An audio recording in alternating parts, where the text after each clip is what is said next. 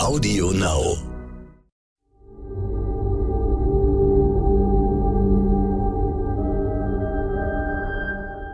Es ist Dienstag, der 20. September. Hallo und herzlich willkommen zum Stern-Podcast Ukraine die Lage. Heute ist als Vertretung für Carlo Masala von der Bundeswehr-Universität München wieder Claudia Major zu Gast, die Leiterin der Forschungsgruppe Sicherheitspolitik der Stiftung Wissenschaft und Politik in Berlin. Ich bin Stefan Schmitz vom Stern. Guten Morgen, Frau Major. Guten Morgen. Reden wollen wir über die Ukraine. Da hat Präsident Zelensky neue Offensiven angekündigt. Gefeiert wird jetzt schon die, sehr ausführlich die Eroberung eines Dorfes in der Region Luhansk. Gleichzeitig drängen die Separatisten im Donbass darauf, rasch Referenten über den Beitritt zu Russland abzuhalten. Warum haben es plötzlich alle so eilig? Ich glaube, dafür gibt es verschiedene Gründe. Der eine ist, dass die Ukraine natürlich in den besetzten Gebieten oder in den jetzt befreiten Gebieten gesehen hat, dass Russland noch einmal offensichtlich Kriegsverbrechen begangen hat. Wir haben die Bilder aus Isium gesehen, die Berichte über Folterkelder und Massengräber. Das heißt, die unheimliche Notwendigkeit, diese Gebiete von der Besetzung zu befreien, liegt noch einmal mehr auf der Hand. Dazu kommt ein weiterer Grund, dass wir auf den Winter zugehen und die Kampfhandlungen wahrscheinlich über den Winter mehr oder weniger eingefroren oder angehalten werden. Und die Frage ist dann auch, dass sich die Ukraine in die bestmögliche Position wahrscheinlich für den nächsten Frühjahr bringt. Dazu kommt vielleicht als dritter Punkt, dass die Ukraine gerade von dem Momentum, also auch von dem, von dem Erfolg und von dem Enthusiasmus profitiert und versucht natürlich in dieser Dynamik weiterzumachen. Wir haben ja jetzt gesehen, dass die äh, Ukrainer in der Region Charkiw, wo sie ja große Gebiete zurückerobert haben, auch viele Waffen und Munition von den fliehenden Russen erbeutet haben, darunter angeblich allein mehr als 100 Panzer. Und die Russen haben erkennbar Schwierigkeiten, neue Soldaten zu rekrutieren. Sehen Sie eine Chance für die Ukraine, mit den Mitteln, die sie jetzt haben, weitere Erfolge zu erzielen? Also in der Tat, nochmal auf diesen einen Punkt zurückzukommen, es ist wirklich bemerkenswert, dass die russischen Streitkräfte in der Region nicht, also manche sagen ungeordnet abgezogen, aber es sieht eigentlich eher wirklich wie ein Fliehen aus. Und zwar so, dass sie enorm viel, also hunderte von Militärfahrzeugen und Panzer darunter, große Mengen an Munition wirklich dagelassen haben. Also das war kein geordneter Rückzug, das war wirklich, das war wirklich eine Flucht. Das ist in der Tat eine, eine bemerkenswerte Beobachtung, auch im Vergleich zum Abzug von Kiew im März, der sehr geordnet erfolgt ist.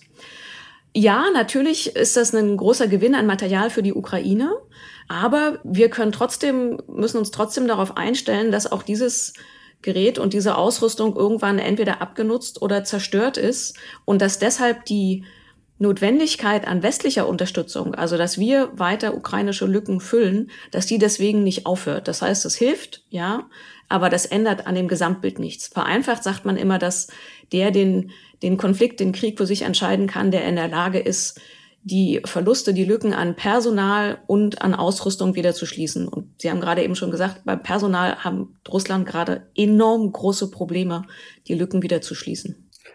Nun haben wir ja in, äh, in der Region Charkiw gesehen, dass die russischen Truppen teilweise überhaupt keinen Widerstand geleistet haben und sehr schnell irgendwie äh, die Flucht ergriffen haben. Ist denn der Eindruck falsch, dass in den Teilen äh, der Front, wo jetzt äh, Offensiven angekündigt worden sind, wo äh, Zelensky ja gesagt hat, er möchte gerne Mariupol zurückerobern, dass dort äh, ganz andere russische Verbände stehen und nicht damit zu rechnen ist, dass die äh, in dieser Geschwindigkeit den Widerstand aufgeben werden? Also vielleicht noch mal einen Satz zu dieser nächsten Offensive, die Sie eben angesprochen haben. Also Zelensky hat gesagt, äh, sie bereiten sich schon auf die nächste Offensive vor und das Ziel ist die Rückeroberung von Cherson, von Mariupol und ähm, von Militopol. Und ich sehe das vor allen Dingen erstmal als einen politischen Anspruch, als eine politische und psychologische Botschaft, das ganze Land wird befreit. Äh, gerade so eine Stadt, die so einen großen symbolischen symbolischen Wert hat, äh, wie Mariupol, die damals so lange widerstanden hat. Ähm, und auch eine Botschaft an den Westen und Russland, wir halten durch. Das aber wirklich praktisch militärisch umzusetzen, ist eine riesengroße Herausforderung, weil die Ukraine genug Kräfte braucht, die jetzt aktuell erschöpft sind. Das heißt, sie müssen die Verluste ausgleichen, die sehr großen Verluste. Sie brauchen die Ausrüstung, sie müssen die befreiten Gebiete halten. Und wenn wir dann in, oder wenn die Ukraine von in den Städtekampf übergehen sollte, also die Befreiung von Mariupol oder Cherson, verändert sich der Kampf nochmal. Russland hat Mariupol dem Erdboden gleichgemacht. Das wird die Ukraine nicht machen. Das heißt, das ist gerade ein großer politischer Anspruch. Wir werden die ganze Ukraine befreien, aber den militärisch auch umzusetzen, ist wahrscheinlich eher eine langfristige Perspektive. Steht denn dieser militärische Anspruch irgendwie im Gegensatz zu dem, was sich die westlichen Verbündeten wünschen, die westlichen Unterstützer der Ukraine wünschen? Es gibt ja vor allen Dingen in den USA den Eindruck, dass es gefährlich sei, die Unterstützung irgendwie allzu drastisch und plötzlich zu steigern, sondern dass es eher sinnvoll ist, kontinuierlich und langsam vorzugehen und den Punkt zu vermeiden, der dann irgendwie eine radikale Gegenreaktion hervorruft. Also dass man gar keinen schnellen Erfolg der Ukrainer möchte.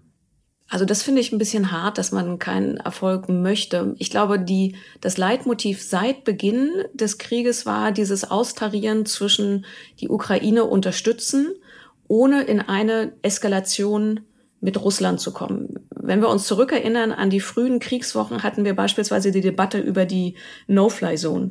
Also sozusagen den Luftraum über der Ukraine mit Hilfe der NATO zu schließen. Und da war, dahinter stand die große Frage des Abwiegens, Hilft es der Ukraine, wenn das gemacht wird? Ja, aber es besteht auch das Risiko, dass die westlichen Staaten oder die NATO damit aktiv Kriegspartei werden und damit das Risiko, dass man in einen Krieg mit Russland kommt. Und wenn es tatsächlich zu einem Krieg zwischen Russland einerseits und der NATO, den westlichen Staaten andererseits kommen würde, wäre das eine weitaus größere, noch viel umfassendere Katastrophe als der aktuelle Krieg in der Ukraine, weil da letztlich vier Atomstaaten beteiligt wären. Russland auf der einen Seite, Frankreich, Großbritannien und die USA auf der anderen Seite. Das heißt, diese Überlegungen von Seiten der westlichen Staaten, wie kann man die Ukraine umfassend, dauerhaft unterstützen und stärken, ohne in einen Konflikt mit Russland, also in einen offenen Konflikt, der Konflikt in den Konflikt steht man ja, da muss man ja nicht schönreden, ne? aber in einen offenen Krieg mit Russland zu kommen, das war das Leitmotiv seit Beginn. Und das hat sich im Laufe der Wochen verändert. Also am Anfang gab es ja leichte Waffen, die geliefert wurden. Mittlerweile sind wir bei Panzerhaubitzen, wir sind bei T-72 Panzern. Also das hat sich sukzessive erweitert. Aber diese Sorge einer Eskalation ist natürlich noch da ich einen Punkt noch machen kann, ähm, wir müssen natürlich auch gucken, was, also wir können gucken, was die offiziellen Positionen der Regierung sind. Es gibt beispielsweise Aussagen vom Bundeskanzler in Bundestagsdebatten, dass die Ukraine in die Lage versetzt sein soll, versetzt werden soll, pardon, ihre Gebiete zu befreien. Und wenn das die, das Ziel ist, dann muss man fragen, was sind die Mittel, die die Ukraine dafür braucht und stellen wir sie ihr zur Verfügung. Und damit sind wir wieder bei der Debatte Waffenlieferungen, Schützenpanzer, Panzer oder ähnliches. Eine weitere Nachricht, die erschüttert hat und die natürlich auch in die gleiche Richtung weist, dass es jetzt irgendwie auch um den Faktor Zeit geht, ist der ein Raketeneinschlag in der Nähe eines Kernkraftwerks. Man hat die Bilder im Fernsehen gesehen und äh, es ist ein, es sind furchtbare Bilder und es bleiben zwei Dinge. Auf der einen Seite äh, sieht man sofort, das muss irgendwie aufhören und auf der anderen Seite bleibt irgendwie ein leichtes Unbehagen daran, dass auch diese Nachricht irgendwie genau in die Zeit passt, genau in die äh, ukrainische Informations- oder Propagandastrategie, je nachdem, wie man es nennen möchte. Haben Sie irgendwelche Zweifel daran, dass diese Nachrichten aus der Ukraine alle korrekt sind, dass das alles wirklich so passiert, wie die Ukrainer es darstellen und wie sie es für ihre Argumentation nutzen, dass jetzt alles schnell gehen muss? Also generell muss man bei dem Krieg sagen, dass er auch im Informationsraum stattfindet und dass natürlich alle Beteiligten, auch die indirekt Beteiligten, versuchen, das Narrativ, die Geschichte von diesem Krieg und die Bilder zu prägen. Das sieht man an den, also Ukraine nutzt oder ist sehr gut in der Darstellung in den Bildern. Äh, wir sehen von russischer Seite die Versuche über, über Kommunikation auch, sagen, diese Erzählung zu beeinflussen. Ja, das stimmt. Es ist in jedem Krieg so, dass man versucht, die Hoheit über das Narrativ zu kriegen.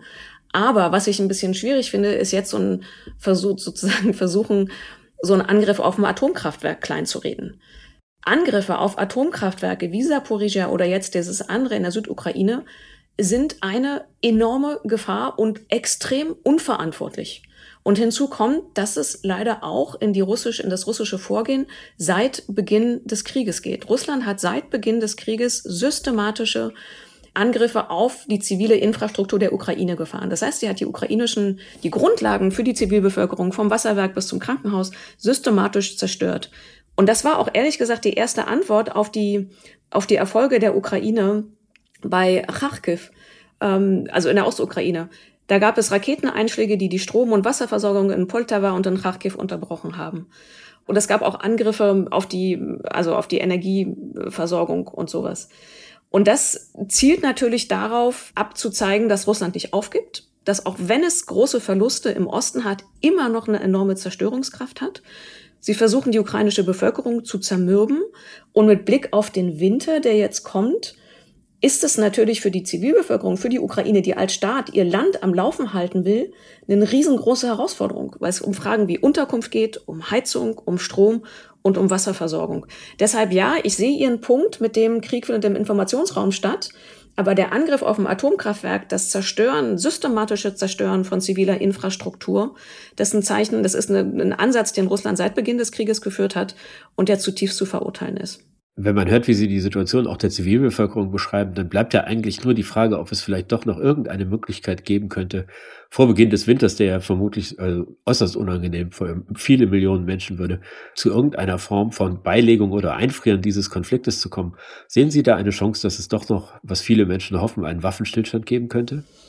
Ich finde, das ist schwierig abzuschätzen. Momentan glaube ich dass er nicht. Man sagt stark vereinfacht, es gibt dann einen Waffenstillstand, wenn keiner mehr militärisch groß Gewinne machen kann. Also wenn man mehr gewinnt, wenn man an einen Verhandlungstisch kommt, als durchs Weiterkämpfen.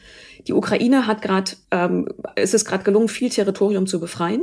Nach den Entdeckungen in Isium, den Massengräber, den Folterkellern, ist die Notwendigkeit noch mal viel klarer geworden, warum die Befreiung so enorm wichtig ist. Und daraus leitet sich ja auch so eine Urgency ab, also so ein, so ein, so ein Zeitdruck, so viel Gebiete wie möglich zu befreien, um weitere Kriegsverbrechen, um weitere Verbrechen zu verhindern. Das heißt, die Ukraine hat gerade keinen keinen Ansatz für Waffenstillstand, wenn es ihr gelingt, noch mehr von ihrem eigenen Territorium zu befreien.